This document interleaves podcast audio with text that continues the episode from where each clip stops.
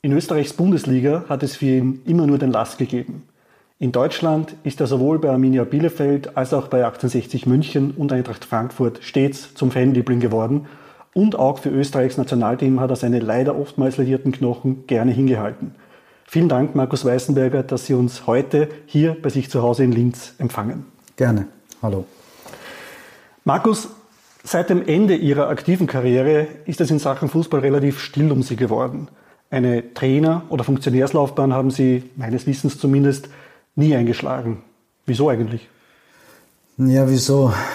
Ähm, mein Traum war eigentlich schon einmal, dass ich vielleicht Trainer werde, mhm. aber dann mit 35 bin ich eigentlich so draufgekommen und, und nach den ganzen Gesprächen mit meinem Berater, mit Max Hagmeier, dass mich eigentlich das Beratergeschäft sehr interessiert und da bin ich bei ihm mit in der Firma eingestiegen und es hat eigentlich sehr, sehr viel Spaß gemacht, muss man einfach sagen. Und das Trainer, entweder wird man Trainer, wo man hundertprozentig dahinter steht, dass man sagt, okay, man will auch als Trainer erfolgreich sein, dann wird man nicht äh, nur in Linz bleiben, sondern man ist wieder viel unterwegs und dadurch, dass ich ja doch Kinder habe und, und in Linz mich sesshaft gemacht habe, wollte ich eigentlich in Linz bleiben und ich denke schon, dass es ein mitentscheidender Grund war, warum ich keine Trainer oder auf Laufbahn eingeschlagen habe. Mhm.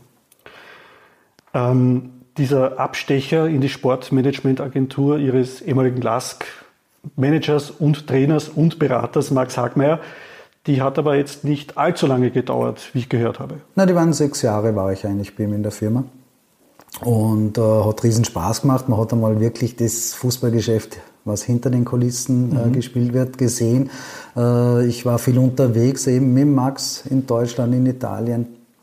Äh, wir haben viele Spiele angeschaut, Talente gesucht, die zu, probiert zu, unter Vertrag zu bekommen, die weiterzuentwickeln. Äh, äh, und ja, hat riesen Spaß gemacht, aber mhm. wie gesagt, es war wirklich schöne sechs Jahre, aber sehr intensive Jahre und ich wollte einfach auch ein bisschen mehr Zeit haben für die Familie. Mhm. Das war auch ein, mhm. ein, Grund dafür, warum ich dann gesagt habe, ich, ich höre auf. Äh, und ja, so ist halt dann zu Ende gegangen nach sechs Jahren. Aber alles im Guten? Ja, alles im Guten, ja. Okay. Ähm, wenn es jetzt inzwischen keine Berührungspunkte mehr mit dem Profifußball gibt, was machen Sie nun eigentlich beruflich? Oder haben Sie finanziell jetzt ohnehin schon ausgesorgt durch Ihre Zeit in Deutschland bei Arminia Bielefeld, 68 München und Frankfurt, beziehungsweise den Sportberaterposten? Nein, es ist finanziell ausgesorgt sicher nicht. Mir, uns geht es sicher ganz gut, äh, keine Frage. Aber ich bin ein Vorbild für meine Kinder, aber auch für andere Jugendliche und, und ich bin jetzt äh, in einer Personalvermittlungsagentur mhm. äh, hier in Linz, in Leonding, bei der Fast Personalservice. Seit glaub, Februar. Beim Kragen, genau, ja. Und, und da bin ich seit Februar jetzt dabei und, und äh, im Endeffekt äh, da, äh, gefällt mir das, wenn ich äh, mit vielen äh, Menschen zu tun habe, egal ob es jetzt der Kunde ist oder der Arbeiter selber. Und, und es macht riesen Spaß, ist viel zum Lernen, muss man wirklich sagen, hätte ich mir vorher nicht so gedacht. Mhm. Und ja, und ich hoffe, dass es aber auch äh, länger, dass ich da länger dabei bleibe. Also es ist äh, eine Ausbildung, was ich da mache, weil es, man kann ja nicht einfach sagen, bumm, jetzt bin ich Arbeitsvermittler oder mhm. Personalvermittler, mhm. sondern es ist eine Ausbildung und da gehört genauso äh, Kurse dazu und dann mit einer Prüfung und dann, das wird knapp eineinhalb Jahre dauern. Und dann, ja, dann geht es weiter. Mhm. Wie darf man sich den auf dem Feld stets quirligen Markus Weißenberger so als Büromensch vorstellen? Will das da nicht Ihnen? Nein, eigentlich nicht. Ich bin ja draußen unterwegs. Ich fahre mhm. natürlich auch zu Kunden, zu den Baustellen. Man muss ja auch schauen, wie die Arbeiter, was wir haben auf den Baustellen, wie sie arbeiten, ob das funktioniert. Mhm. Es gibt auch immer wieder Probleme, da muss man auch äh, Lösungen finden. Es ist, äh, wir haben auch äh, viele Arbeiter eben aus Polen, aus der Tschechei und Ungarn. Und, und äh, da muss man auch schauen, dass sie wirklich das alles verstehen. Wir legen sehr viel Wert auf Qualität, dass alle Deutsch sprechen. Und da gibt es halt ab und zu auch Probleme auf den Baustellen und da muss man halt Lösungen finden. Und wenn es mhm. halt nicht funktioniert, dann muss man halt den Arbeiter wegnehmen und dann einen neuen bringen. Und das sind spannende Aufgaben und nur im Büro sitze ich natürlich nicht, aber bin auch oft im Büro, weil es mhm. gehört genauso dazu äh, Angebote zu schreiben, aber auch genauso äh, neue Arbeiter zu finden. Mhm. 144 Spiele haben Sie in Österreichs höchster Spielklasse absolviert und in allen diesen 144 Spielen haben Sie das Dress des LAS getragen. Zieht es den Markus Weißenberger auch Jahre nach dem Ende seiner aktiven Karriere noch ins Linzer Stadion zum Last? Na, ich gehe gerne ins Stadion, äh, gerade jetzt, wo die Europacup-Spiele waren, wo es natürlich sehr spannende und sehr gute Spiele waren, das LASK, und, und da ist man natürlich schon mit dem Herzen dabei und ich gehe gern mit meinem Sohn, mit meiner Frau, meiner Tochter ins Stadion, weil sie sind ja auch Fußball begeistert, mhm. die haben das ja jahrelang mitbekommen und, und ja, da kann man zu Fuß sogar ins Stadion gehen, wo wir wohnen und das ist ideal. Mhm. Markus, erst vor wenigen Wochen, gerade zu Beginn des Coronavirus-Ausbruchs in Österreich, haben Sie Geburtstag gefeiert. Herzlichen Glückwunsch dazu im Nachhinein. Ähm, für Altherrenpartien scheinen Sie eigentlich trotz Ihrer 45 Jahre auf den ersten Blick viel zu gut beieinander zu sein. Oder täuscht der Eindruck leicht? Er täuscht leicht. Ich spiele schon ab und zu bei der Copa Pelé mit. Okay. Aber da muss man trotz allem eine gute Fitness haben. Also muss ich auch wieder mehr trainieren, was auch nicht schadet für die Figur. Und äh, ja, von den Auch Knochen wenn man von Herrn Weißenberger jetzt gerade nicht viel mehr sieht. Ich habe ihn vorher gesehen, also ich, kann, ich könnte nichts aussetzen dran. Meine Frau mehr. Nein, aber man, es ist auch gut, wenn man wieder ein bisschen mehr Sport macht. Das, das Laufen wird zwar immer ein bisschen schwieriger durch mhm. die Gelenke und, und das Ganze, da hat man doch äh, Abnützungen. Und so bin ich halt mehr am Mountainbike unterwegs oder mal ein bisschen beim Wandern und ab und zu mal ein bisschen ein Kickerl mhm. bei so einer Trefflinger Altherrenmannschaft bin ich okay. ab und zu dabei und ja, das macht Spaß. Mhm. Schütteln Sie da auch noch immer Zuckerpässe aus Ihrem Fußgelenk? Ab und zu. nicht mehr so oft, aber ab und zu. Sie erwarten sich immer Wunderdinge, die, die anderen Spieler. Aber wie gesagt, ohne körperliche Fitness kann man auch mhm. da nicht äh, gut spielen. Und das ist mein Ziel, dass ich da auch wieder ein bisschen fitter werde, dass da das besser wird. Okay. Ähm, apropos Zuckerpässe, die haben Sie über die meiste Zeit Ihrer Karriere in Deutschland verteilt. Für Arminia Bielefeld, knapp zwei Jahre lang, für 68 München das waren, glaube ich, knapp drei Jahre und für Eintracht Frankfurt, das waren dann knapp vier. Hand aufs Herz, wo haben Sie die schönste Zeit Ihrer Karriere in Deutschland erlebt?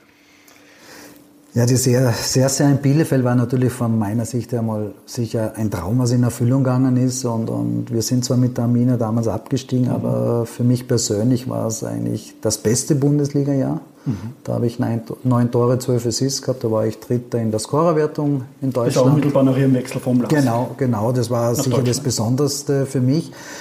Die schönste Zeit, wo ich wirklich sagen muss, war dann äh, in Frankfurt, äh, wo wir dann aufgestiegen sind in die Bundesliga, wo wir am Römer oben gestanden sind, vor 30.000 Leute unten. Also war ein Bombengefühl. Und dann natürlich auch das DFB-Pokalfinale gegen Bayern München. Das war 2006. Und da gibt es ja auch eine Anekdote äh, mit dem Franz Beckenbauer, soweit ich weiß. Genau. Der nach dem Interview, äh, nach dem Spiel hat er im Interview gesagt, er ist froh, dass der Markus Weisenberger nicht früh ins Spiel gekommen ist. Dann hätte das Spiel vielleicht noch kippen können. Sie sind nicht äh, 10, 15 Minuten? 15 Minuten, vor, vor Ende Schluss. Gekommen, genau, ja.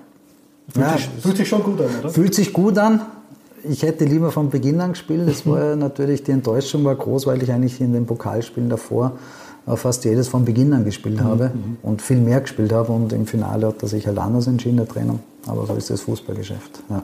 Verfolgen Sie das Geschehen bei Ihren deutschen Ex-Clubs eigentlich auch noch? Hängen Sie da emotional irgendwie drinnen? Ich meine, bis auf 1860 München haben ja sowohl Arminia Bielefeld als auch Eintracht Frankfurt vor allem in jüngster Zeit doch auch sehr gute Phasen hingelegt? Na, auf jeden Fall. Da ist man immer noch verbunden. Äh, man verfolgt es natürlich schon. Äh, Bielefeld, die 60er genauso. Und, und äh, Frankfurt natürlich auch, weil doch da jetzt Österreicher wieder mhm. spielen und ein österreichischer Trainer dort ist. Sie waren ja in Österreich da im Trainingslager, da mhm. haben wir ja in Wels oben dann ein Spiel gemacht. Windischgarsten, glaube ich, sind die regelmäßig gewesen, ja. genau. Und in Wels war dann ein Spiel, da war das Vorspiel dann so Altherrenmannschaft aus Deutschland gegen Österreich und danach hat Eintracht Frankfurt gespielt und das war natürlich super. Man hat ja doch noch einige Weggefährten getroffen bei der Eintracht. Mhm. In über 500 Profispielen in einem Zeitraum von 6.862 Tagen, ich habe es nachgezählt, von der Premiere bis zur Abschlusspartie.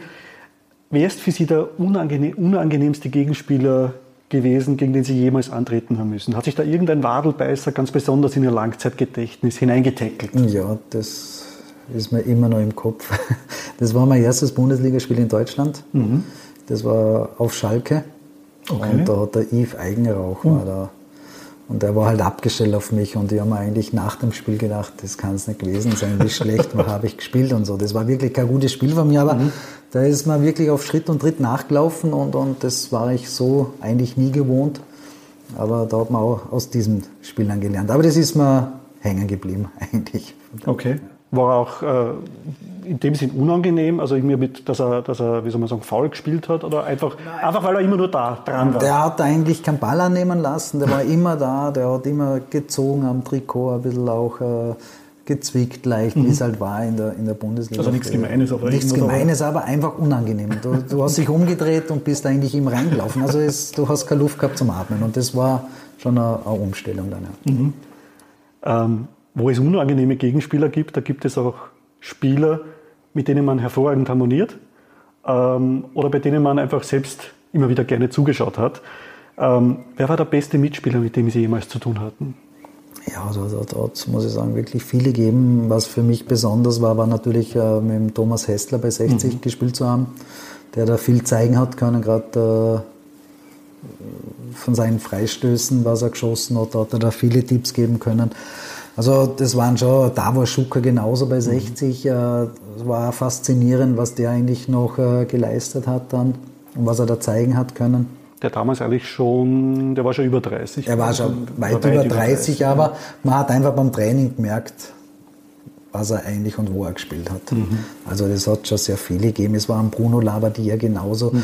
in den ersten Jahren in Bielefeld der mich äh, immer auf die Seite genommen hat und gesagt, hey, da muss mehr machen da, und und und, bleib heraus, ich brauche noch ein paar Flanken.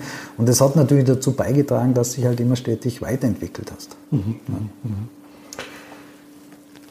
Haben sich aus Ihrer aktiven Zeit beim SV Spital, beim LASK, bei der Arminia, bei 68 München und bei Eintracht Frankfurt eigentlich auch Freundschaften erhalten, die bis heute existieren? Ja, schon. Ich bin schon äh, ständig in Kontakt, zum Beispiel mit Martin Stranzl. Mhm. Da sind wir ja gegenseitig ja die Trauzeugen. Haben uns bei, bei 60 eben kennengelernt und, und äh, auch mit dem Dormann von 60, mit dem Michael Hoffmann, mhm. Dorm Hoffmann. Also man hat immer einen Kontakt. Jetzt ist es ein bisschen weniger geworden, weil ich ja nicht mehr so im Fußball unterwegs ja, ja, bin. Da war ich viel in Deutschland unterwegs, haben wir sich getroffen. Aber man hat schon immer wieder Kontakte und, und zu, zu Mitspielern. Mhm. Auch aus Bielefelder Zeiten her noch Alexander Klitzberer. Also man hat immer wieder mal ein Telefonat mit denen und, und, und ab und zu sieht man sich ja auch, wenn irgendwo mal ein Fußballspiel ist, gerade im, wenn sie Trainingslager in mhm. Österreich sind, bin ich ja doch ab und zu auch dort, wenn ich weiß, da sind ehemalige Mitspieler oder Freunde da. Mhm. Jetzt haben wir gerade vorhin über schöne Zeiten gesprochen, aber es gibt im Fußball, wie im Leben allgemein, auch weniger schöne. Es gibt nicht nur Höhen, es gibt auch Tiefen. Was waren die bittersten Momente Ihrer Karriere?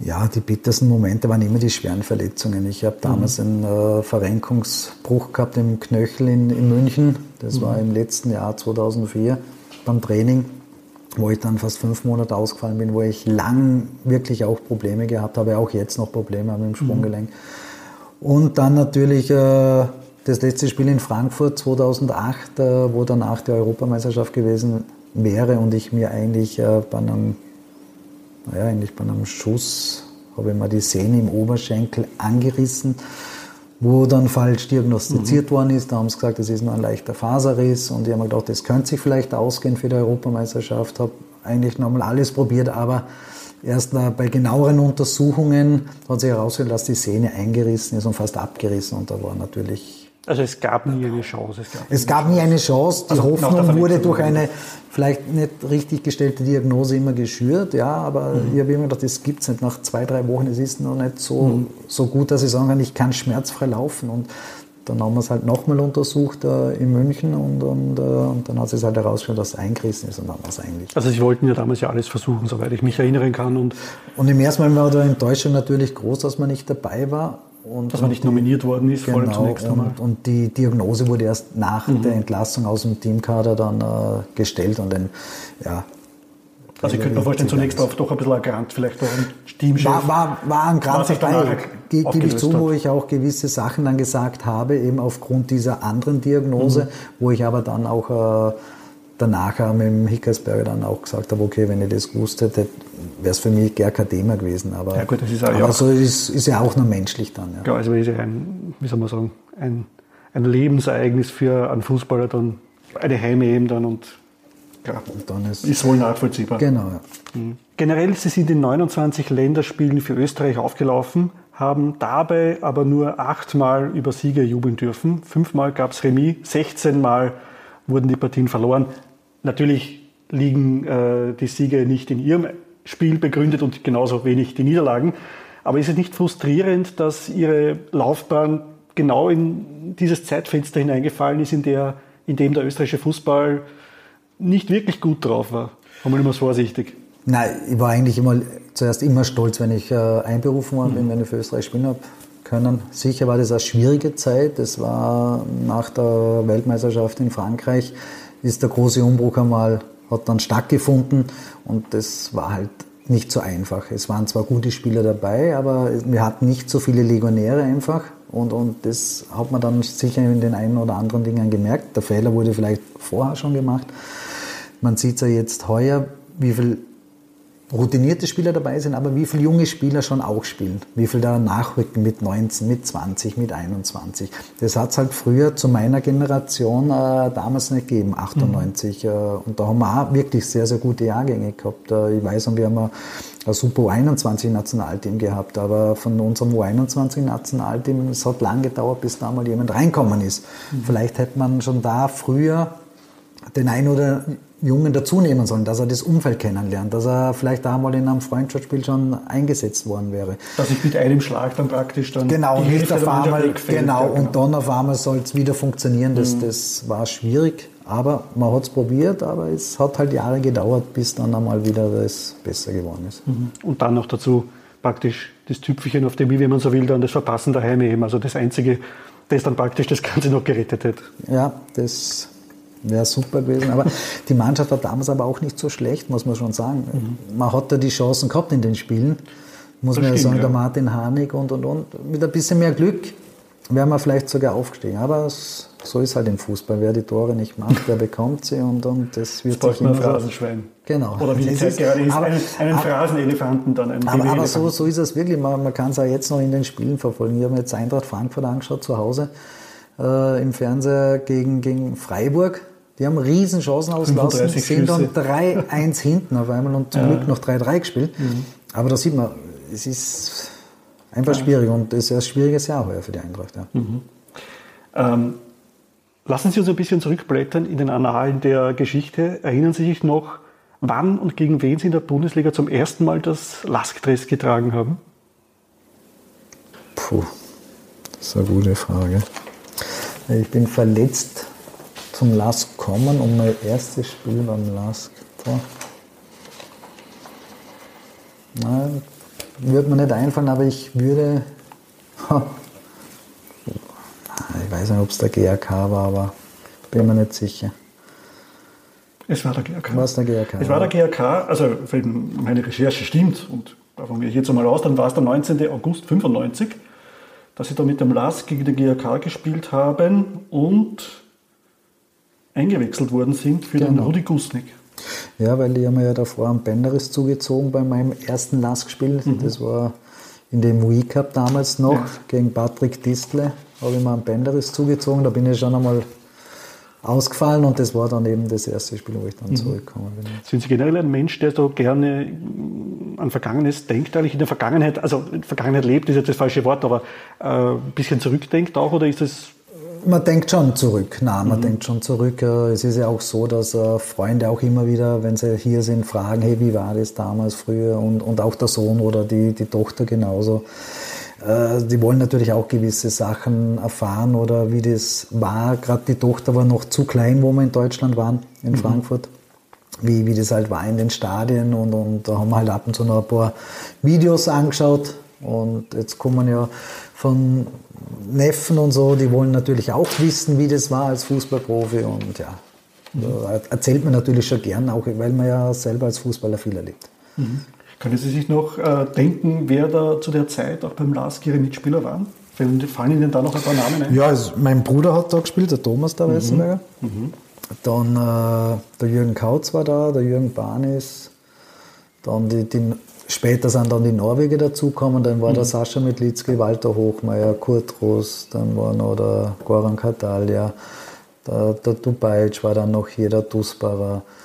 Der Hannes Stromberger, genau, der Hannes Stromberger, dann war noch der Ewald Brenner, wo dann die Fusion war. Mhm, dann war der Pavlovic, dann der Milinkovic. Also fallen mir schon noch viele Namen. Frieger, Riese, Dangen. Also war, war, ich habe gerade gestern auch einen Freund getroffen und da haben wir über diese Zeiten auch gesprochen, von 95 bis 99, wie, wie wirklich lässig das war. Da, ja.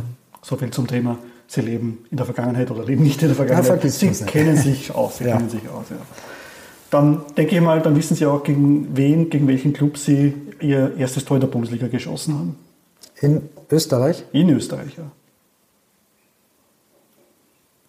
Puh.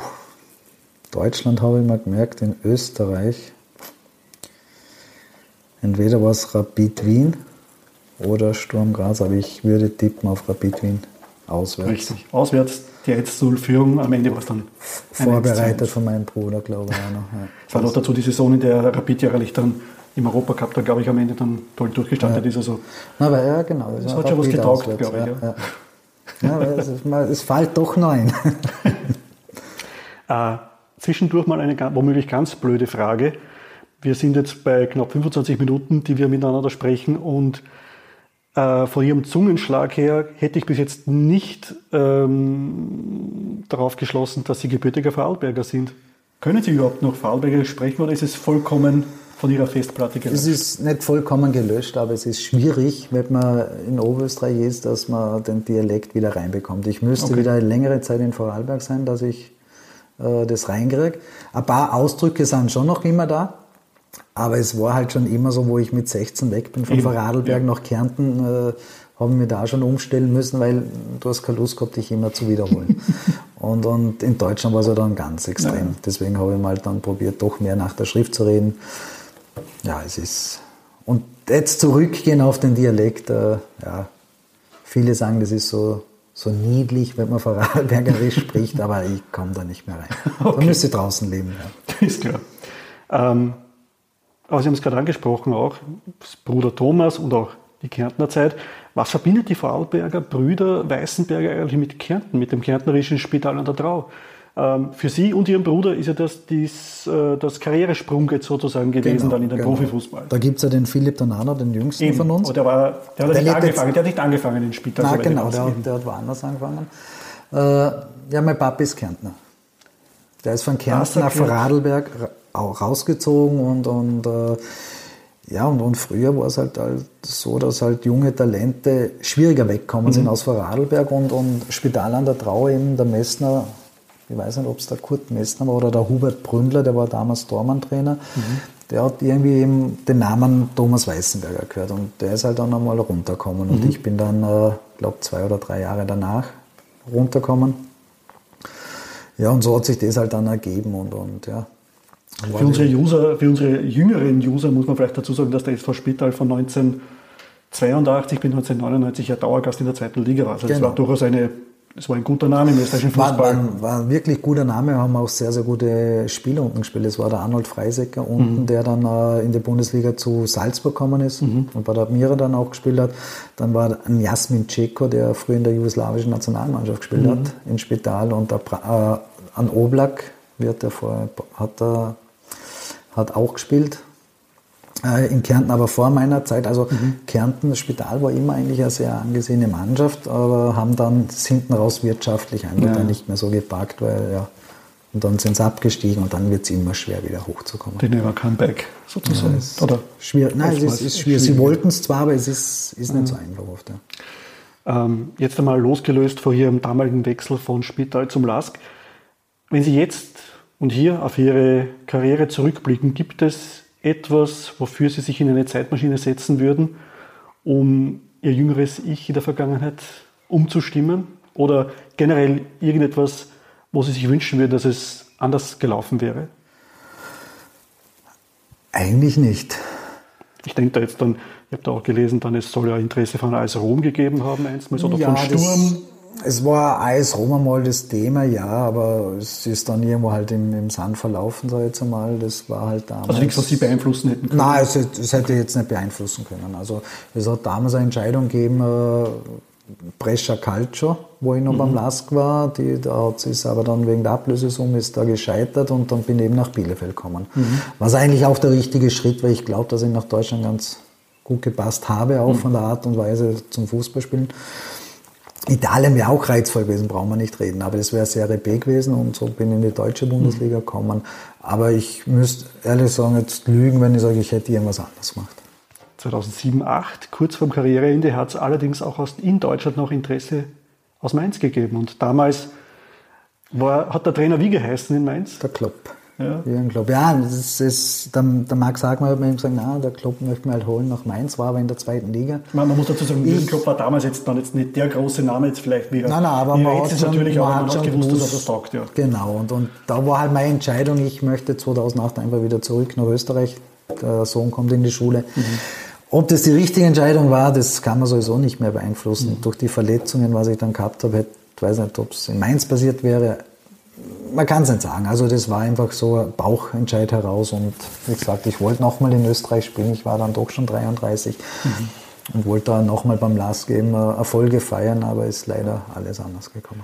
In der Saison 1997, 98 haben Sie beim LASK mit Per Brogeland einen Mann erlebt, der heutzutage als Systemtrainer gepriesen werden würde und der damals als erster überhaupt in Österreich ernsthaft auf die Viererkette gesetzt hat. Auf Platz 4 liegend, ich glaube es war Platz 4, ist er im März 1998 allerdings gefeuert worden. Kurioserweise nach einem 5-0-Sieg gegen Rapid. Ähm, war die Zeit damals nicht reif für so einen Trainer in Österreich? Na, die Zeit war schon reif, weil sie haben ja deswegen auch geholt, weil sie einfach einen moderneren Fußball spielen wollten. Zunächst. Und hat auch funktioniert alles. Mhm. Also wir, wir haben uns auch stetig weiterentwickelt. Die Erfolge sind eigentlich dann schon äh, gekommen. Und dann ist, weiß ich ja noch, ist die Entscheidung gekommen, eben, dass Toto Baric am Markt war brauchen wir nicht reden. Otto Baric, sehr, sehr guter Trainer. Äh, und diese Chance wollten sie halt nützen. Und mhm. da haben sie natürlich äh, dann auch gemacht. Vielleicht war es unglücklich, nach dem 5-0 Heimsieg äh, den Trainer zu entlassen. War natürlich vielleicht nicht gerade glücklich die Entscheidung. Aber wir als Spieler hast, man sowieso das nicht beeinflussen. Dazu muss man vielleicht dazu sagen, dass, dass im Retourspiel unmittelbar darauf in Wien mit dem neuen Trainer verloren wurde. Ja, da war dann der Adam Kenzie, war dann genau, auf der Trainerbank. Ja, war irgendwie dann klar, wenn neuer Trainer kommt, obwohl er nicht viel verändert ja. hat. Aber Rapid natürlich trotzdem Rapid ist, wenn sie zu Hause spielen. Also ist die haben auch einen Trainerwechsel gemacht, übrigens zum gleichen Zeitpunkt. Ja. Damit die sind von Ernst Dokopil auf Harry Weber gewechselt. Ja, ja und eben, bei ihnen hat es besser funktioniert, der, mhm. der, Trainerwechsel, als wie bei uns, kann man jetzt einmal sagen. Aber äh, vielleicht war Enttäuschung bei uns da, weil ja mhm. doch viele Norweger bei uns noch waren, äh, die dann gesagt haben, jetzt ist der Trainer weg. Äh, wir haben eigentlich in Bär Brogeland alle schon sehr, sehr muss ich wirklich ins Herz geschlossen gehabt, weil er war wirklich ein super Typ und es war auch der erste Trainer, was eine Videoanalyse gemacht hat, äh, nicht mit dieser Technik von heute. Der hat mhm. sich die Videospiele, glaube halt die Spiele zehnmal angeschaut und hat jeden Spieler einzeln rausgeschrieben, wie viele Ballkontakte, wie viele gewonnene Zweikämpfe, wie viele Feldpässe. Das hat er alles detailliert selber raus. Ich habe mir da notiert, dass der Jürgen Kautz, hier oftmaliger Last-Mitspieler, einmal erwähnt hat, dass der Per Brogeland der erste Trainer gewesen sei, der ihn gelernt hat, was es heißt, sich taktisch richtig zu bewegen. Und der Jürgen Kautz war damals, ich glaube, sie sind ziemlich gleich alt, glaube ich, alt, ja. 23 Jahre alt. Also wenn man mit 23 zum ersten Mal erfährt, wie man sich taktisch richtig bewegt. Ja, das äh, muss man, gerade in diesem System beim 442 oder beim 433, da, wie die Laufwege, wie man sich äh, bewegen soll, wie weit rückst du zusammen auseinander, war ganz was anderes, mhm. muss man einfach sagen. Und davor hast halt einfach das alte klassische System gespielt, mhm. hat man ungefähr gewusst, eh, wie bewegen, aber man, man sieht es ja auch jetzt im modernen Fußball heutzutage, wie taktisch und wie die Spieler sich bewegen, wie die Abstände sind. Also, und das wird ja auch äh, trainiert, äh, bis, bis man nicht mehr atmen kann. Seit. Mit welchen Trainern hat sich der Markus Weißenberger im Laufe seiner Karriere eigentlich besonders gut verstanden und Hand aufs Herz ist es vorgekommen, dass Sie mit dem einen oder anderen, vorsichtig formuliert, weniger gut ausgekommen sind? Na, bin eigentlich mit allen Trainern immer gut ausgekommen. Okay. Sie haben eigentlich immer bei mir das Talent erkannt und sie haben eigentlich immer meine Einstellung auch gesehen, dass ich eigentlich immer Gas gebe und mhm. mich immer weiterentwickeln wollte. Also ich hatte mit nie einem Trainer eigentlich ein Problem. Auch wenn, äh, so wie in Frankfurt, gewisse Entscheidungen vom Trainer dann getroffen worden sind, spielt der Markus oder spielt der andere. Mhm. Obwohl es oft gegen mich war, äh, war ich eigentlich nie ein Spieler, der aufgegeben hat. Das war Friedhelm Funkel? Genau, genau. Ja. Und, und, da habe ich eigentlich nie aufgegeben und das hat der Trainer natürlich auch geschätzt an mir. Mhm. Und ich habe auch immer gesagt, okay, ist die Entscheidung vom Trainer. Ich habe wieder eine ganze Woche Zeit, mich aufzudrängen beim Training und da habe ich immer Gas gegeben. Und, und da gibt es auch Geschichten, wo ich dann gemerkt habe, am Montag am Alten, schaut es aus, ich werde am Wochenende nicht spielen dann. Und äh, das kann nicht sein.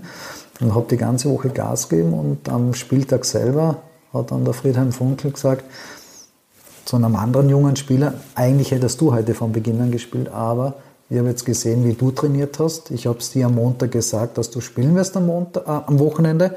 Und dann habe ich meinen Markus angeschaut, der das geahnt hat, dass er nicht spielt, wie der Gas gegeben hat. Entscheide ich mich wieder für den Markus. Und da muss ich sagen, war der Friedhelm Funkel ein Trainer, der wirklich auf das geschaut hat, wer trainiert, wer gibt Gas und, und wer ist besser auch drauf. Das ist Wahrscheinlich hat er sich auch deswegen so lange gehalten im Trainer. Ja, das, das hat er super gemacht. Er hat auch immer, wenn er Spieler geholt hat, hat immer auf das Menschliche mhm. geschaut. Und, und das ist für mich eigentlich ganz ein wesentlicher Faktor heutzutage im Mannschaftssport. Ein Stinkstiefel in der Mannschaft will keiner haben. Mhm. Das, der kann ein ganzes Mannschaftsgefüge zerstören und, und so gut er auch sein das, mag. Genau. Das hat er einmal gemacht mit einem Spieler, das hat dann nicht ganz so funktioniert, aber der ist dann eh wieder gewechselt. Es gibt auch noch ein paar andere kultige Namen in ihrer Trainervita, sage ich jetzt einmal. Friedhelm Funkel haben wir schon erwähnt, Friedel Rausch beim LASK oder auch Hermann Gerland, der vor allem als Bayern Co-Trainer ja zur Legende geworden ist und auch der Trainer war, der sie zu Bielefeld geholt hat, genau. der sie offenbar auch schon zu TB Berlin holen wollte, was ich gelesen habe. Ja, da war einmal das und Thema. Bayern Nachwuchs. Bayern Nachwuchs war das erste, da war ich beim Probetraining draußen und, und der hat dann gesagt, war vielleicht der Fehler von dem äh, Berater, der mich da rausgebracht hat, der gesagt hat zum Gernen, ja, da kommt einer wie der Maradona, muss er gesagt haben. Und nach dem Training sagt der Gerland so, ja, pff, von Maradona hat er jetzt noch nicht viel gesehen, ich sollte halt nochmal kommen. Okay. Aber ich habe da einfach mich nicht wohlgefühlt. Ich war mhm. noch nicht so weit, dass ich gesagt hätte, okay, ich fahre jetzt nochmal hin, genau, genau. Und, und ich gehe dann da raus. Und so habe ich mich halt dagegen entschieden, bin dann über Spital Linz nach Bielefeld gekommen. Mhm. Und mhm. so hat sich eigentlich das dann geschlossen wieder, ja. Weil also der Klaus Augen, nie so ganz aus den, aus den Augen verloren. Offenbar. Naja, der Klaus Augenthaler war, glaube ich, Trainer beim GRK mhm. zu dieser Zeit auch und, und der Gerland hat mit ihm telefoniert okay. und gesagt, gibt es in Österreich keinen Zehner. Über die Bayern Connection. Genau, und, und dann hat er gesagt, ey, beim Lars gibt es einen, schau dir den an und so ist das eigentlich dann zustande gekommen. Mhm. Okay. Zum Abschluss hätte ich noch eine etwas intimere Frage für Sie. Bei all der bahnbrechenden Originalität und dem gefürchteten Humor der Deutschen ist es einstmals ja logisch gewesen, dass auch Sie einen Spitznamen abbekommen würden. Hand aufs Herz, sind Sie mit dem Alpenzwerg jemals warm geworden? War mir eigentlich egal. Es war mir eigentlich egal, weil wo ich nach Bielefeld komme, ist er gestanden, Alpenzwerg, ja. Ich muss auch ehrlich sagen, das erste Gefühl, wo ich nach Bielefeld gekommen bin, in die Mannschaft, ich habe keinen gekannt, die haben mir alle angeschaut, was, was haben die quasi jetzt für einen Spieler geholt, so einen kleinen Zwerg und und und. Vier Monate später habe ich ihm sowieso das andere beweisen können, dass ich ein sehr guter Fußballer war draußen. Und da waren die Spieler dann gefragt, was habt ihr euch damals gedacht, wo ich gekommen bin? Und dann haben sie gesagt, was sollen die für einen Zwerg, wie will sich der in der Bundesliga durchsetzen? Aber das habe ich, das Gefühl habe ich auch gehabt, wo ich angekommen bin. Und das war wieder dann so mein Ehrgeiz, wo ich gesagt habe, na wartet, euch zeige es, dass wir in Österreich Fußball spielen können. Und dann war ich eigentlich relativ schnell im Mannschaftsrat ja auch schon drin. Mhm. Dann sage ich danke, Markus Weißenberger, für das interessante Gespräch. Gerne.